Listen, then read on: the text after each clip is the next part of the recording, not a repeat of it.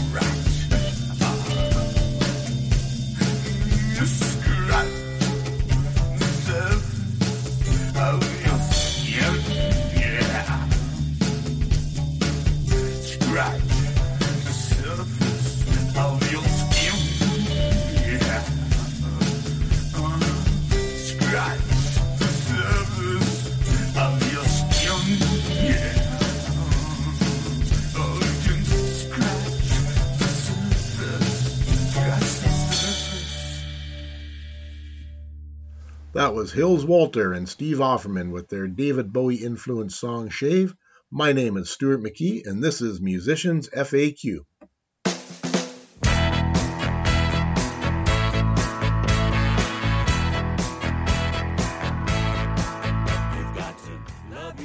Welcome back to part two of our interview with Hilts Walter. Last week we talked about some of the early musical influences that Hilts had, including David Bowie and Elton John, as well as playing some of the early music and collaborations that he had done. Hilts talked about the importance of having the right people on your team and having somebody that really understood your music and stood by you. Let's pick up the conversation where we left off. Yeah, and I have another friend, uh, Jamie Decker, who's been doing the same thing. He's done sound for us for quite a few shows as well. Um, I think he was very influential in getting us into the Kitchener Blues Festival. Um, and and um, Jamie's a, another, you know, solid source that's really helped the band grow as well. I wanted to ask you about that. So how was it playing the K W Blues Festival? It must have been a blast. It was interesting. We we had only been able to get onto King Street for, like, with the Jam Blasters, and then Fog finally got to play the first blues festival, but we were in front of the Tri-City store, which was really wonderful. I was so happy that um, Tri-Cities sponsored us. And I think that gave us a little bit of a foot in the door, but it wasn't until we actually recorded um, Into the Fog that the big stage uh, came calling. And they gave us the Sunday slot um, with the, bre- you know, where the breakfast is. Yeah. Um, so we were down in the park. So we really thought, well, let's just go. We'll do the best we can and have a lot of fun. We really thought that no one was going to come and see the very first band on the Sunday afternoon. And uh, when we first started, I think approximately, you know, one hundred people came in. And we were thought, wow, this is great. There's one hundred people. By the time we were done the set, the tent was full, and the, there was a, you know, a group of people outside the tent. And we were thinking, where'd these people come from? Like, what's going on? And I think the fact that Holger Peterson had played us on the C B C radio, um, we had started getting maybe a little bit more following than than I had thought. And uh, yeah, uh, it was a great experience, man. We I have a I have this really wonderful picture that sort of signifies the connection of the band finally, where we're all standing on stage taking a bow, but the the audience is full and complete in front of us out out throughout the whole tent. It was full. It was awesome. That's you know? Going to be a great feeling. I you know, and I think there's something magical about playing that tent. I mean, I think sometimes the people who go down to that tent and the bands they have, I mean, they're, they're real music fans. And there's a certain, you know, they have the gospel breakfast on the last Sunday, the pancake breakfast, which we always bring our son out to. And, you know, there's just some magic happening down there. And, and when you get a full tent and people are dancing, and it's just a really, really great vibe. Well, that's another friend of mine actually handles that tent, uh, Mark Fortuna. And, uh, and uh, yeah, he's all, he's been in and out of my musical career as well. So, I, you know, I've been really lucky to be working with some of the best techs this town has had to offer, like like Leo and uh, and Mark and and Brad and John Bice. And, you know, just when you're connected with those guys, I think they give you that extra effort to make to make the sound on stage, you know, crystal clear and awesome, right? And Randy Roland, can't forget him. He's awesome, you know. Um, I, when I was younger and we were playing the cornet, um, John um, Riley used to actually make board tapes for us. And he would bring them to my hotel room and everybody out and sit down with me, and he'd play the tapes. And he was the first person that made it very clear that you're not here to pick up girls and be a rock star. You're here to learn. And now my time with you, and here's the cassette tape, and we're going to listen to it. And I'm going to explain what needs to be done on that stage. So John Riley made music very serious for me very early in, in the start of uh, my musical career. He was an amazing influence for us. And, and I don't think he even knows how much he connected with me. You know, he made, he made, um, music more important than beer. That's a huge undertaking. Well, you know, and I think you know, that you kind of hit the nail on the head. I mean, for a lot of people who get into music, we all love music. There's a lot of music fans, but to really get into it to the level that you're talking about now, you know, you've got to start kind of putting some priorities in place and putting some other things aside. And, and it really does become about the hard work and, you know, not accepting a second rate sound. You got to listen back and hear, you know, where do we make some mistakes? Where, how can we improve that show? And I, you know, I think the proof is in the pudding. When, when I see you guys play, I mean, clearly it, it's a dedicated group of, of of musicians and singers and songwriters, and you know, you've got to be able to really take that next step and to get to the next level. Well, man, all you have to do is turn on TikTok and and you can see the kids that are out there playing nowadays. They're they're amazing, just amazing, you know. So you got to stay on top of the game if you want to if you want to compete, you know, if you want to be there.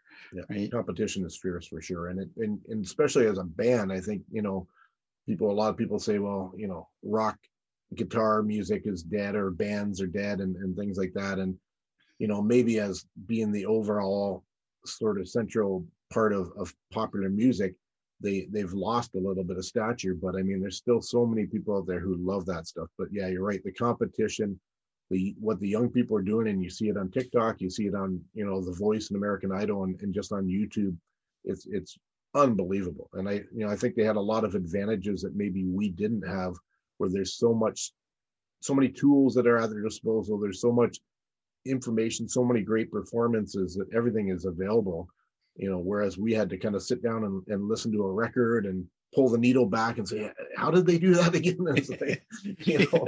Yeah, you, you should hear some of the lyrics I sang over the years and then found out, oh, that was wrong. Okay. Anyways, that was that was a fun part of uh, of actual like digital stuff coming out and, and and having all the lyrics to to find and that type of thing, right?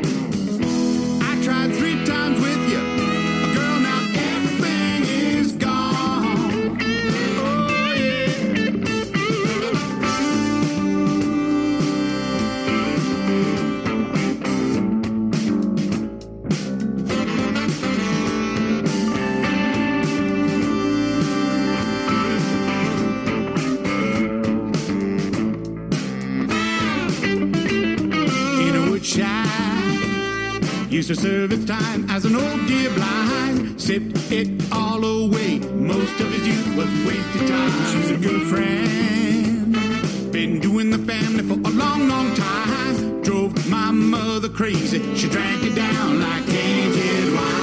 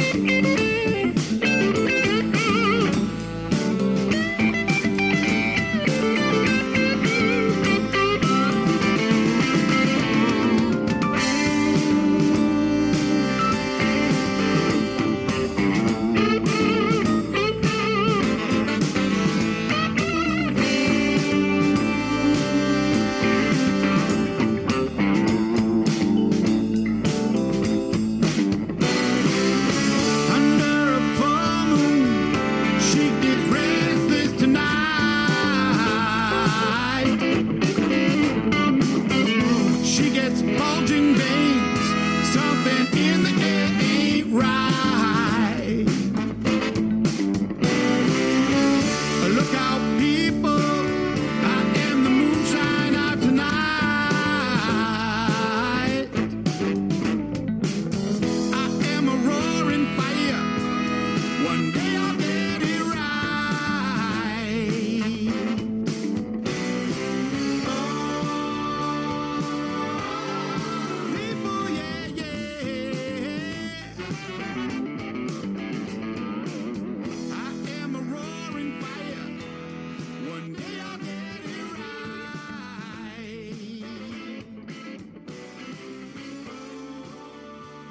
That was In the Backwoods by Fog Blues and Brass Band from the two thousand eighteen album Into the Fog. So the Memphis International Blues Challenge, tell me about that.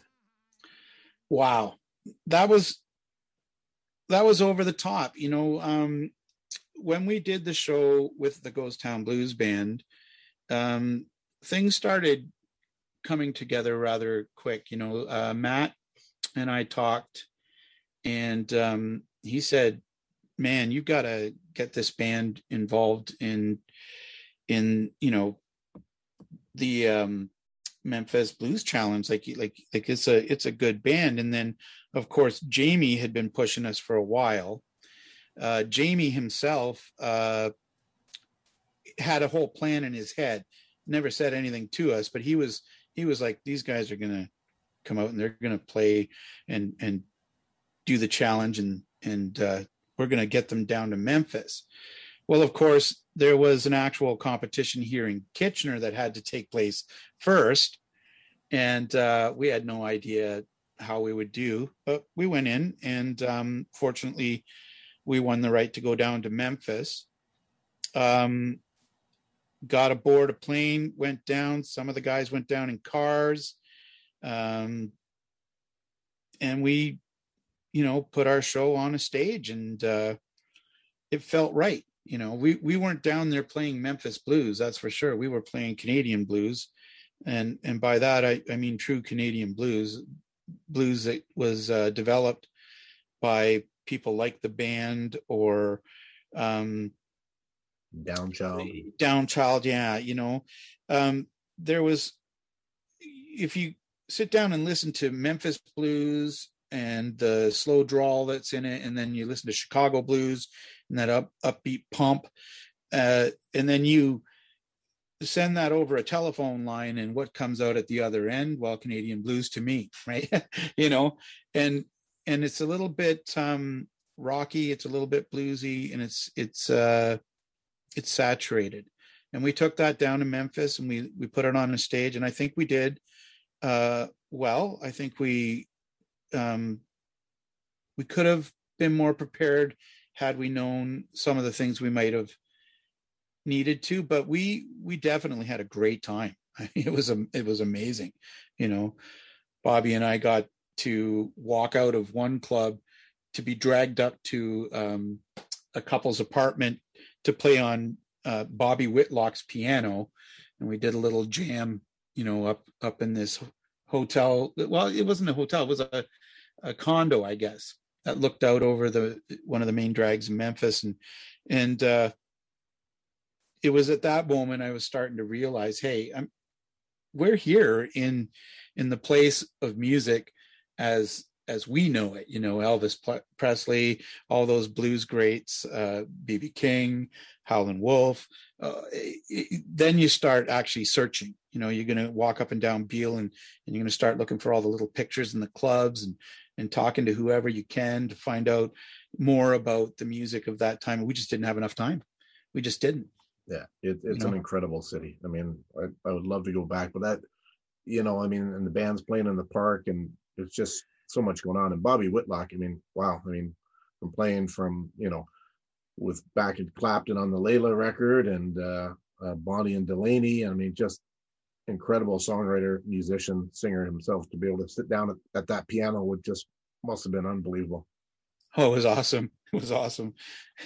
Yeah, we had uh, a fellow named Samson the Third. I, I can't remember his first name at the moment, but he uh, sat in on drums halfway through our jam. there's going to be a nice little um, recording of it in in Brad Marshall's uh, uh, documentary that he's putting together. It's gonna it's a long process, but we'll see what happens there. Brad's been doing a wonderful background uh, gathering of video footage and um, connecting us with the trip that went down to Memphis. And then we turned around, of course, and came all the way back to Kitchener and darted straight up to Elk Lake. So it was like, I don't know, two thousand four hundred kilometers or something. I don't know. I'd have to look at, the, yeah, quite a trip, you know. Well, that's great. And, and that's great to hear he's documenting that. I mean, there's been so much outstanding music and so many bands and artists out of Kitchener and, and just different connections that we've had with Mel Brown and, you know, the Guess Who writing American Woman here in town and, and things like that. So it's awesome that that's being captured. So out of that contest, um, now you guys play, sorry, what you guys came out where at the end of that competition? Uh, we were semi-finalists, so we were in the top thirty um, blues bands. Uh, according to the actual competition, you're in the top thirty in the world. um, however, uh, after we played, there were some pretty, pretty amazing uh, musicians playing down the strip. You know, after us, it was it was a it was awesome. It was an excellent experience. So yeah, we were into the semifinals. Um, didn't make it for the last day. I went uh, to collect our C Ds on the last day uh, that I had put in for sale, and a woman just handed me a bag of money. Wow! And and I said, um, "Oh, I, can I collect the C Ds too?" And she said, "Honey, there ain't no C Ds left." And I said, "Wow, that's great." She says, "Just take the money and run." so, so, so that was pretty awesome. Um, we sold out the C Ds that we had given them. I maybe uh, would have liked to have given them more, but um, that helped you know, a little bit. Well, yeah. So a whole legion of fans, and obviously you, you've developed down there. Now, you told me you had some gigs that were booked out of that, but unfortunately due to COVID, yeah, that got thrown out of the way. So, so um, our state's possibilities for gigs were, you know, uh, we're going to keep the contacts, and hopefully um, we'll be able to figure that out to go back down. I mean, it's a it's a real task to take um, seven players anywhere, and when it comes to going to America, you have to jump through a whole bunch of loopholes um, in order to get your visas and everything to go down and work. Uh, and it's very expensive. So for them to pay for a Canadian band to come down is it's it's quite a bit of money. And there's a process that we have to learn in order to go down. So, yeah, we're hoping to go back down. I have a friend uh, that I think is going to connect us with a proper process so that we have an agency down there and we don't have to pay the taxes from each state. They'll all go to one state, hopefully, and things to learn, you know, things that we'll have to learn if we're going to go down and play. It's an education, I can imagine. Yeah. So, now, what's with this? Is it several fans, or is there one guy that's going around with fog shirts taking pictures all over the place? And I saw one posted from the Arctic Circle. yeah, yeah. So what's happening is we're selling the T-shirts for the band, and um, you know, I asked a long time ago if people could, you know, take a picture of themselves wearing the T-shirt somewhere special. And I didn't realize we get so many people sending pictures back. But even better, I didn't realize they start sending them back from around the world. Right.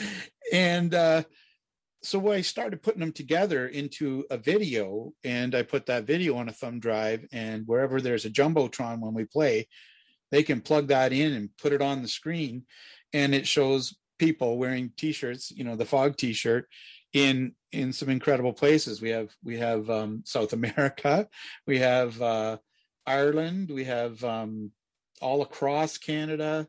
Um, where else?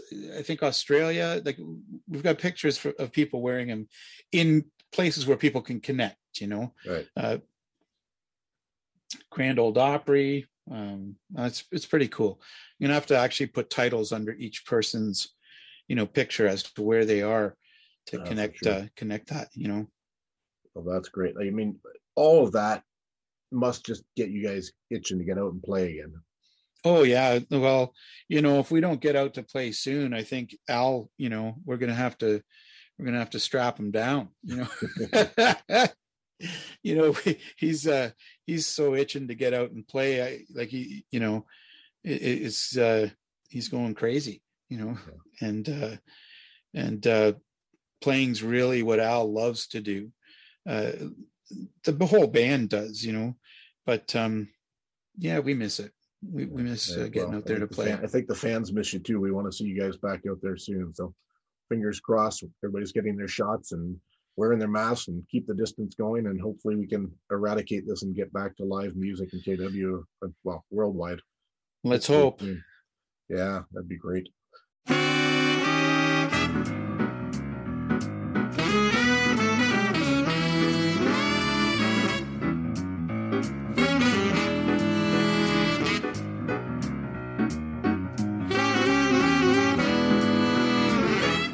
Come on down to the river, we're gonna have a mighty good time. Come on down to the river, we're gonna have a mighty good time. We can dance by the river, let loose and really unwind.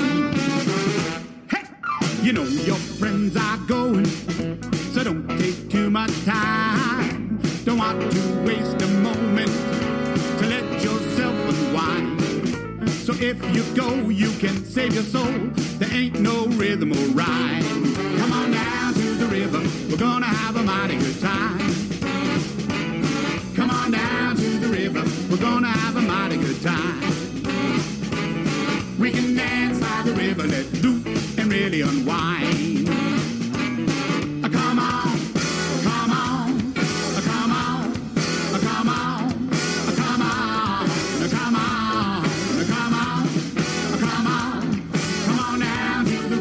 We're gonna have a mighty good time.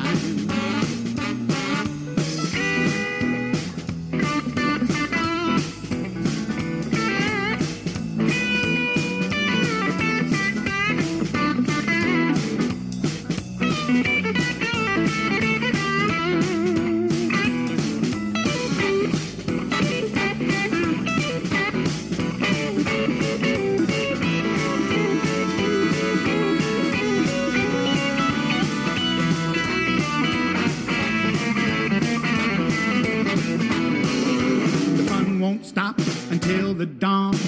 Dance with your lover till the break of dawn. Going down to the river, we're gonna have a mighty good time. Come on down to the river, let loose and really unwind. Your daddy don't want any shaking tonight, so don't go telling what you do. Alright, cause when you're out, you know he gets nasty with you.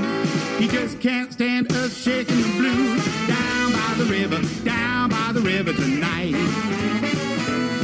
Come on, come on, come on, come on, come on, come on, come on, come on, come on down to the river. We're gonna have a mighty good time.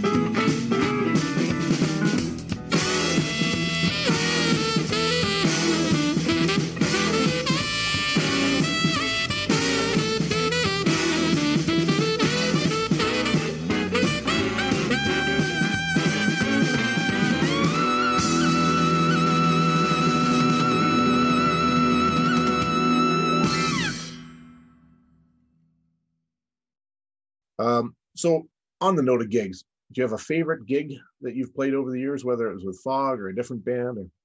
I got to tell you, one of one of my favorite gigs so far has been the West Coast Blues Festival, um, mainly because the people putting on the festival were really supportive of the band, and they they gave us free rein of our stage, and we went in and, and we had the. There's nothing better than you know, the sun going down as you're playing and the light starting to come up, you know, because the darkness is coming in.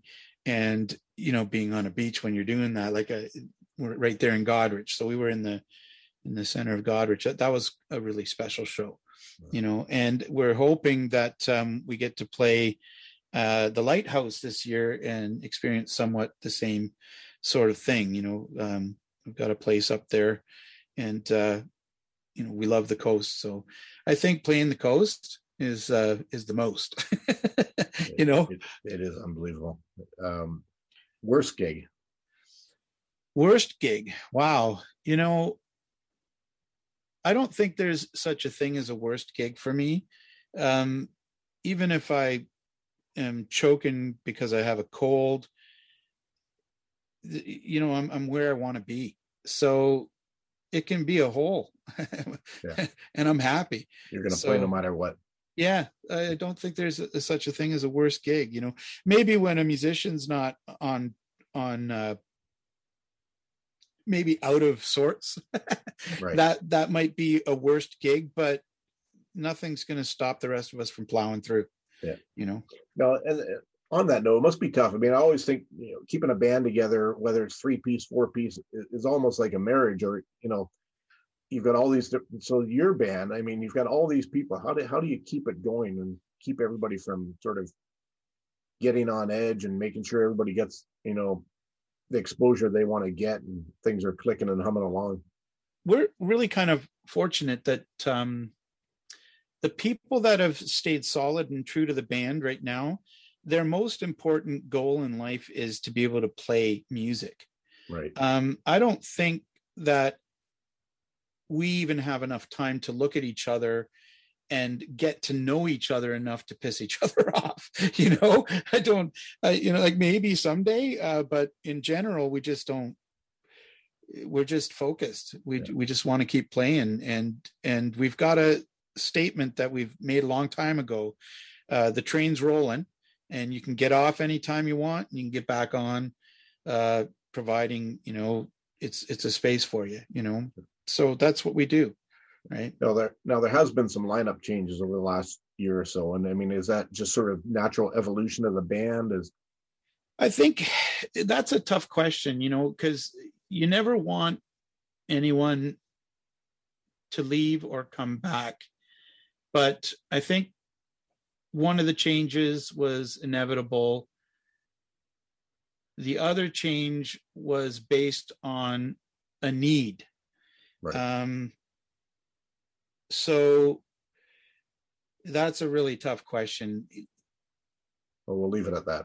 Yeah, yeah. Uh, so any sort of funny stories, war, war stories from the road or funniest gigs or? Oh, if we got, I don't know, if we got funny stories with this band, sure we do. Just, um, I, I think, I think with us, the funniest thing that we ever have is uh, our space on stage and how we're going to navigate for a show. Um, I'm used to, throughout history, I've played with a lot of four-piece bands and been able to run all over the stage. But I'm a bigger boy now, and and uh, there's a couple, you know, of us on stage. We all have to learn how to play in four by four. And that's it, you know. So I think that was the hardest thing to do, to try not to get, you know, guitar necks shoved in your face or horns, horns, you know, pushing you off the stage. Right. You know, it, it, that's the toughest thing. And finding a big stage is, is, is that's the best for us. You know, a big stage gives us some room. That's great. Otherwise, we've actually learned to, uh, stay in our spot and do the best we can to make a show happen, you know. Yeah, I can imagine that's a challenge. I mean, you know, even some some places, some venues I've seen for three or four piece bands, it, it's tight. But to have a band of your size crammed onto one of those little stages, we've done it. We've done it. We've we've put, you know, three of us on the floor or four of us on the floor just to get, you know, through the show sort of thing, and the rest of the guys on the stage. We've done it. You know, anything. anything we can, you know, we'll put that guy up in the corner on that pedestal and that guy, you know, down there, as long as he's not in front of the speaker feeding back, everything's good, you know. Yeah. Get inventive. So now you've, you're working on a new album. We are. Yeah. We have, uh, we have about fifteen tracks together. Um, and, uh, we're at a point where we need John's input because, um, truthfully, I think that's a blessing for us too. We got, we got John to produce for us. He's the guy who can actually sit down and look at us and say, that's great. Okay. But we're not going to do that. We're going to do this. And everyone understands that's the man. That's the guy who really knows what's going on. We just follow suit. Sure. So it's good to have someone there that can, can grab us, put us in the right direction, whether we think it's the right one or not. Um, it's, it's a, it's the strong, strongest part of this band is that the ability to say, all right, that's what John said. Let's just do that. Yeah, I, I think that's healthy. I think that's important. And, you know, you know, over the years, some of the greatest bands and, and the biggest success, they always had that strong studio producer or, you know, somebody who could really be objective and, and, you know, make sure that the best songs are coming out, the best sound is coming out, and uh, to really showcase the band. So it's, it's amazing that you've got somebody you can trust like that. So do we have an estimated uh, sort of release date for this? That is questionable. I mean, um, we were supposed to have been recording what, five months ago. Uh, so two lockdowns now, um, and the lockdowns have really stopped us from recording. And I got to tell you, lockdown is probably the worst thing to happen to a band, because during lockdown you listen to the tracks and you decide that needs rewriting. And um, when we get back together, we all have to say, no, no, no, no, we got to stay the course and not rewrite, rewrite, rewrite, rewrite. Um, so yeah, you don't just as analysis paralysis. And... Exactly. And, and uh, I got to tell you, lockdowns allow you to do do just that. So I have actually gone off and set up my studio down in my basement, and I've been doing a dance album just to keep me sane. Right. And and uh, again, MIDI, uh, I get to play with whatever sound I want with that MIDI control, and uh, so I'm creating some pretty crazy, funny stuff right now. You know, I've actually done a C D. I, I'm going to throw it out there on C D Baby or something like that, just for fun. And uh, I think I gave you one of those tracks too. So yeah, can't wait to yeah. hear that. All about this emotion, melancholy inside, locked away in a basement, musical journey alive. It's all right, it's all right. It's alright for you, but I got no ecstasy. It's alright, it's alright, it's alright for you, but I got no ecstasy. Twisting and turning, landing from falling, living in lockdown at bay. Happy in moments, choking on tears, clutching to hope, still alive. It's alright, it's alright, it's alright for you, but I got no ecstasy. It's alright, it's alright, it's alright for you, but I got no ecstasy.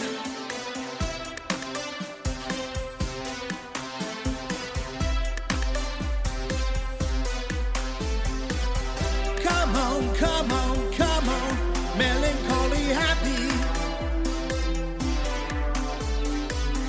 Come on, come on, come on, melancholy happy. Come on, come on, come on, melancholy happy.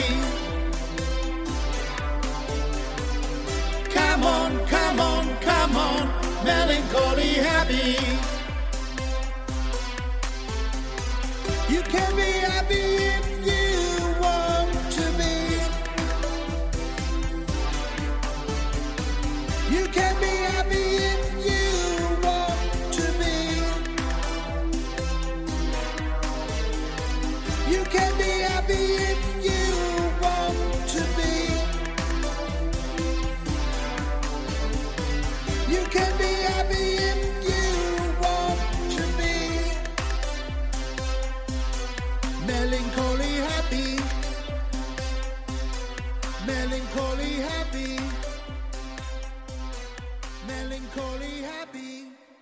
It occurred to me that there may be a bit of a full circle moment you'd mentioned earlier, working with the horn players from from the Lulu's band, and you know it, Ray and and Dave, it may have actually been them.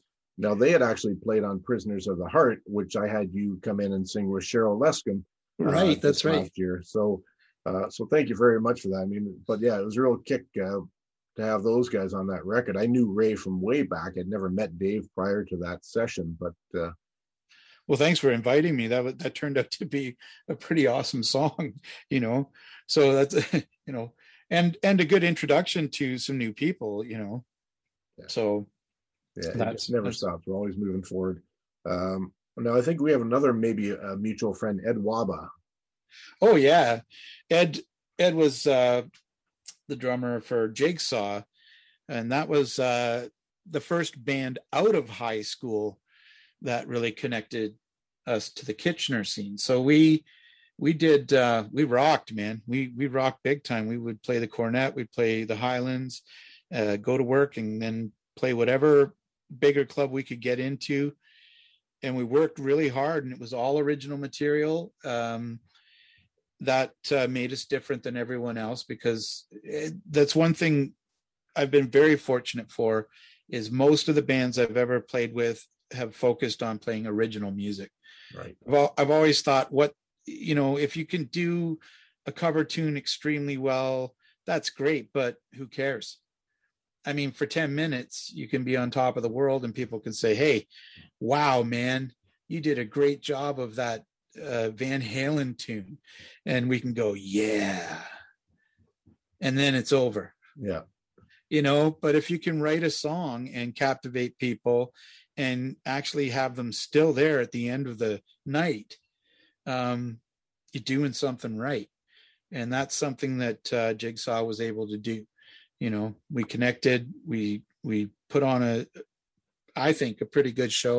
You'd have to maybe go back and talk to people that used to come out and watch us play, but uh, they were constant. They were always there, and we had a great time, and it, it got us to Uh, the point where we were opening for bands like B T O, um, Molly Hatchet, uh, you know, some good bands. And that was a great experience. That's great. And I know Ed had a new album out last year, which I've listened to, a uh, great album, and maybe we'll have him on a future show. Who knows? Uh, well, he's a he's a pretty amazing songwriter, Ed is, you know. He he's, really he's, is. I mean, he can sing, and he's a hell of a drummer and great songwriter, and just, just a really great guy. So, um, so now, I think we're probably getting towards the end of time here. We've got probably over an hour's worth of kind of recording here. So this may end up morphing into a two-part show. We haven't really talked um, about any of the songs specifically on the new, on, on the most recent Fog album, um, Fog Blues and Brass Band, Into the Fog. So tell me a little bit about some of those songs, how they came together, what your favorite songs are. Well, so, two... what songs maybe are going to kind of carry forward and kind of being part of the style going forward? Is Is the new album going to be an extension of that, or are we looking for a different sound?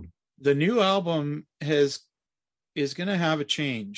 Um, I mean, the roots are going to be there, but Memphis did something to us, you know. So the new album is going to have uh, a little bit of a change. I think what started this, like what started Fog Off, was two songs that I wrote with uh, Steve Offerman and um, Ralph Bagley, who I played with in a band called Little Loco. And those two songs are what really got us into starting off on original uh, content. So when this band first got together, we were just going to do a bunch of cover tunes. We we're going to play more or less dance blues songs and, and just be a band that goes out and has a lot of fun, but that it quickly turned into, we better do something better than this, because this band's worth it. This band's got a, there's a lot of talent in the band.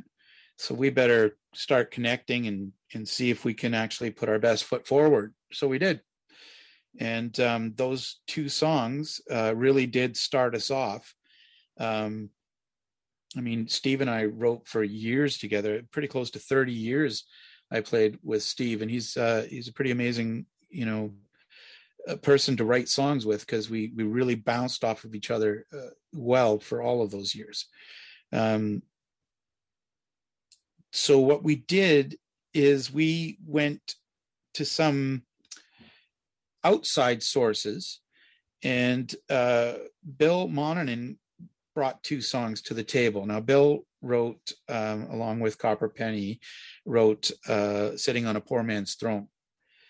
And wow. and Bill and I met after a show uh, that we did. It was a, it was a show to support Bob Young's daughter, who had had been um, through a, a fire that had taken pretty much everything they had. So Bill and his wife came out to see that show, and I ended up sitting with Bill, and and there was a chemistry between the two of us. And uh, I sort of threw it out there thinking he's just going to laugh at me. But I said, you know, hey, you might want to write some songs for the band. And uh, lo and behold, he said, yep, I would like to do that. So uh, that got us connected with some more songwriting. Uh, then we all, I also um, was thinking we should get one hit song and um, do something. And it was the fiftieth year um, anniversary for the Stink album uh, by McKenna Mendelsohn Mainline. So I thought, what, might as well just give it a shot. And I, I called uh, Joe Mendelsohn, and he said, sure, have at her. Um, and he gave me his company name and everything to send everything off to make sure that he gets the royalties. And I, and, uh, and we went ahead and recorded it, and I sent it to him, and he said, uh, good job. So that was, uh, that was pretty awesome. That was a great experience as well. That was uh, really rewarding to hear, for sure. And we also had one other song written by Ted. Um, now I'm going to screw up Ted's last name. Is is Zaworski, I think it is. Anyways, he did play uh, with, I think he worked with Copper Penny, and he also worked with Yukon, which uh, Bobby played in. Yep. And um, Ted Ted's song's pretty amazing as well. So, so yeah, we got some pretty awesome people behind us uh, for for some of the songs. And then I ended up writing some more songs and uh, bringing them down to the guys, and they uh, they connected with them, and um, they tore them apart and made them even better, you know? And so, and that team's started working, and it works out pretty good now. So that's great. Well, we'll definitely have you back when the new album's out and talk a bit about that and play some songs from that.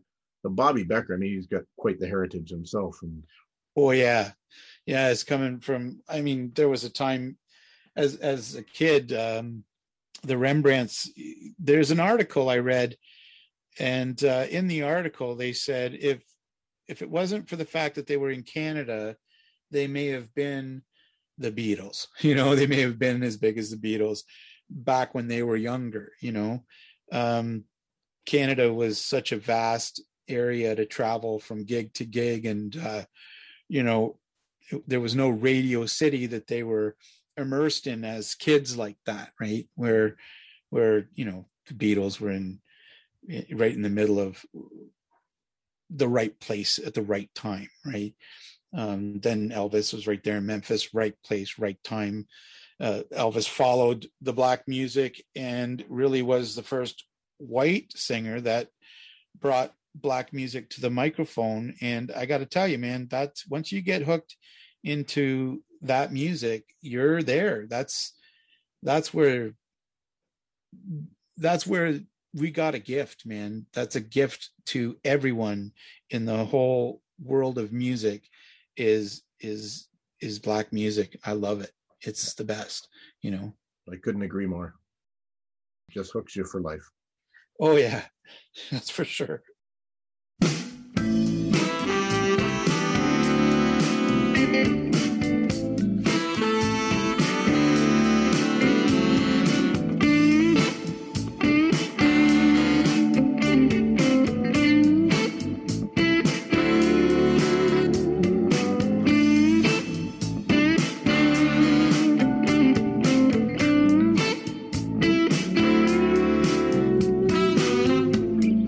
night I saw her waiting, the light upon her face. I was lazy on a Sunday, and I recall that I was late, just sitting by the fire, feeling kinda down. Disappointment written on her face. I knew I let her down. And let me tell you, everybody now, expectations should be great. I felt the love like I had never known, and with myself I chose to make. Would you care? When I was, you're not there. Just one night, would you care? If you were there, you're not there. No letter in a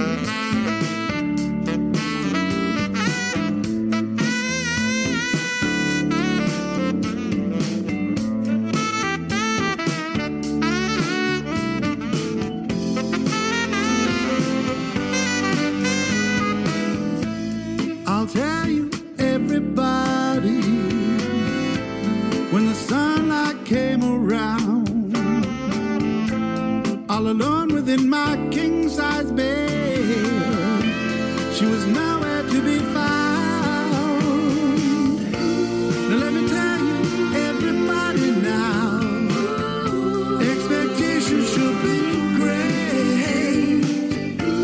I felt the love like I had never known, and with myself I chose to make.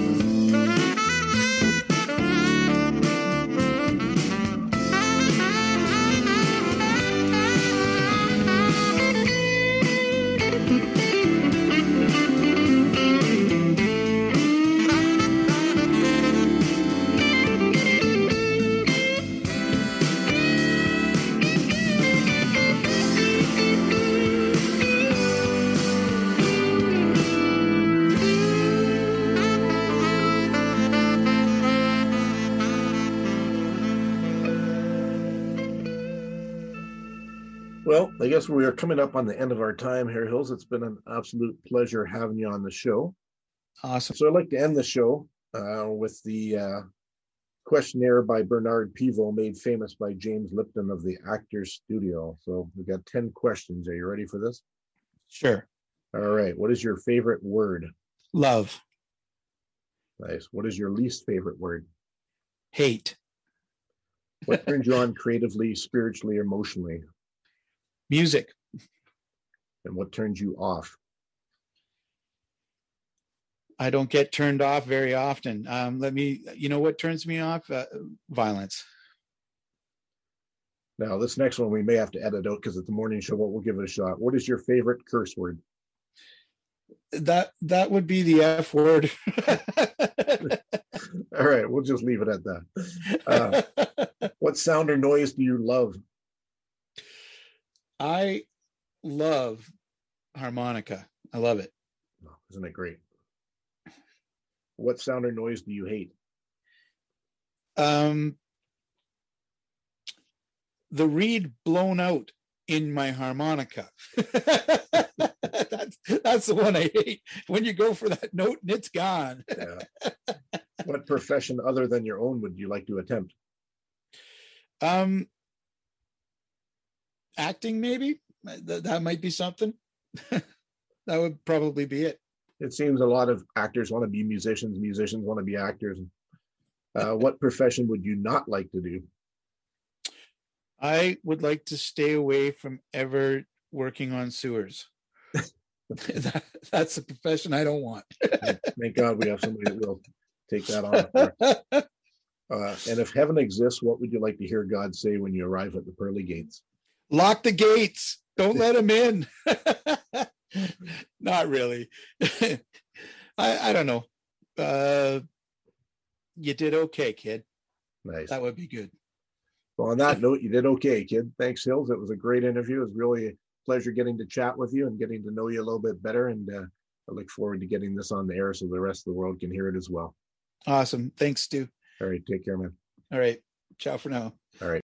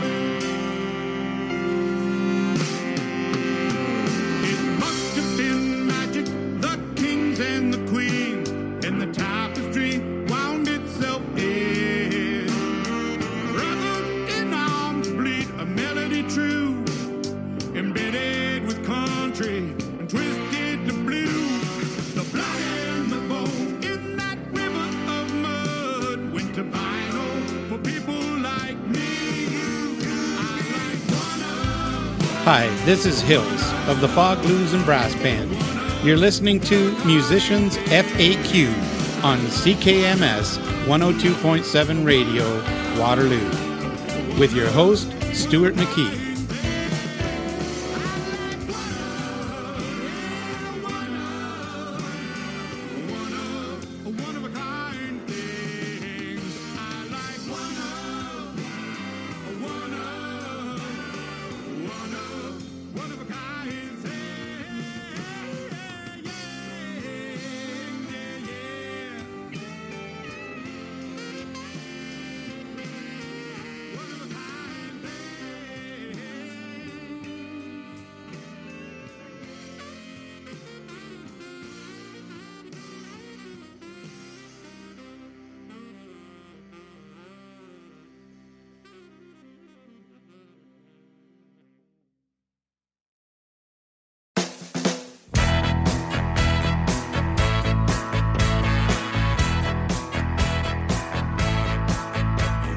Thank you for listening to Musicians F A Q Podcast with your host, Stuart McKee. We're here every week with great Canadian musical artists.